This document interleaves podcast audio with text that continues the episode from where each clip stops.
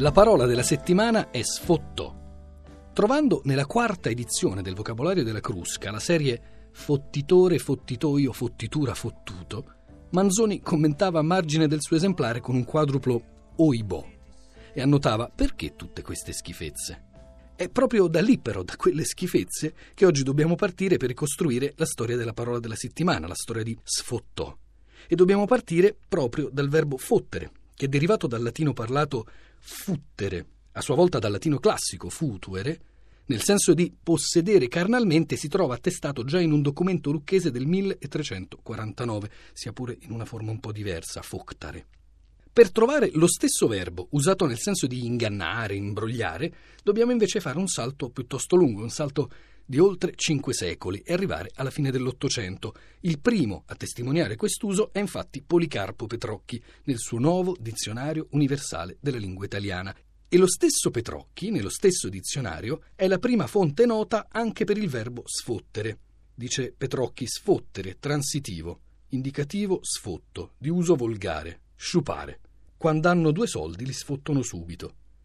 Anche se in questo significato sfottere, dunque con prefisso intensivo, derivante dal latino ex, circolava già da un po' nel dialetto, nel dialetto romanesco. Pare che tutto, quando sceso io, sabbi da sfotte e da finì in cagnara, scrive il Belli. E a testimoniare la stretta parentela tra i due verbi c'è il passaggio di una lettera di D'Annunzio, una lettera in cui D'Annunzio, giocando per l'appunto sulla figura etimologica, scrive: Con l'età m'è divenuto più fiero il gusto di sfottere non senza piacermi tuttavia a quando a quando di omettere la S. Un linguaggio quasi da caserma, verrebbe da dire, e in effetti la diffusione di sfottere e il suo progressivo mutamento di significato verso quello attuale, quello di prendere in giro qualcuno, sono avvenuti proprio in ambito militare. Nella prima edizione del suo dizionario moderno, Alfredo Panzini, siamo nel 1905, scrive sfottere, verbo di uso volgare, rafforzativo di fottere, nel senso di perseguitare, ridurre a male, non ignoto nel gergo delle caserme.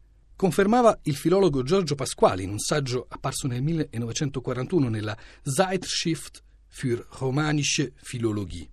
Sfottere, per trattar con malevolenza, tormentare, ma anche per prendere, sia pure benevolmente in giro, è passato dalla lingua dei militari a quella degli studenti, attenuando sempre più il significato. E nello stesso saggio Pasquali osservava: Oggi signore e studentesse dicono senza rossore né consapevolezza fesso, me ne frego, lo sfotto, che sono in origine termini sessuali, al tempo che io ero scolaro a Roma verso il Novecento, quello che ora pare il più innocente di tali vocaboli, fesso, attirava un ceffone dalle mani paterne. Sfotto. La parola la scrive proprio così Pasquali, senza l'accento grafico, dunque da pronunciare con l'accento sulla penultima.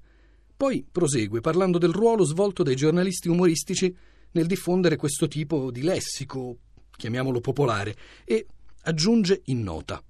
Interessante il termine sfottò. Uno di questi giornali grecizzò scherzosamente anche nell'alfabeto lo sfotto di qui sopra, traslitterandolo in caratteri greci. Il termine, da titolo verbale di rubrica, è divenuto così sostantivo comune. La rubrica a cui fa riferimento Pasquali dovrebbe essere un appendice alle cronache d'attualità del Bragaglia, un curioso repertorio di trafiletti satirici che il Bragaglia chiama proprio sfottò in cui sfotte tutti e anche se stesso, per usare le parole della rivista L'Italia che scrive del 1923. La prima notizia che si ha di questa rubrica è precedente di qualche anno. La commedia della domenica, repertorio del teatro, parla già nel 1919 degli sfottò delle cronache d'attualità. Parola futurista, potremmo definirla questa sfottò, che ritorna anche nel titolo di uno spettacolo portato in giro alla fine degli anni venti dallo stesso Anton Giulio Bragaglia, insieme a Bontempelli, Marinetti e Folgore. Lo spettacolo si intitolava Mottò e sfottò jazz bandistici. Alcuni dizionari indicano sfottò come parola d'origine napoletana. Bragaglia però era nato a Frosinone e sarebbe morto a Roma. Napoletanissimo, invece, anche se vive anche lui a Roma da tanto tempo, è Raffaele La Capria, che nel suo Ferito a morte, premio Strega 1961, raccontò magistralmente l'ozio sfibrante della Napoli più ricca. Tra sfottò e offese vengono fuori certe discussioni che non finiscono mai. che ti fanno passare la mattinata in una maniera abbastanza divertente. Ma se io avessi previsto tutto questo, dati causa e pretesto, le attuali conclusioni, credete che per questi quattro soldi, questa gloria da stronzi, avrei scritto canzoni?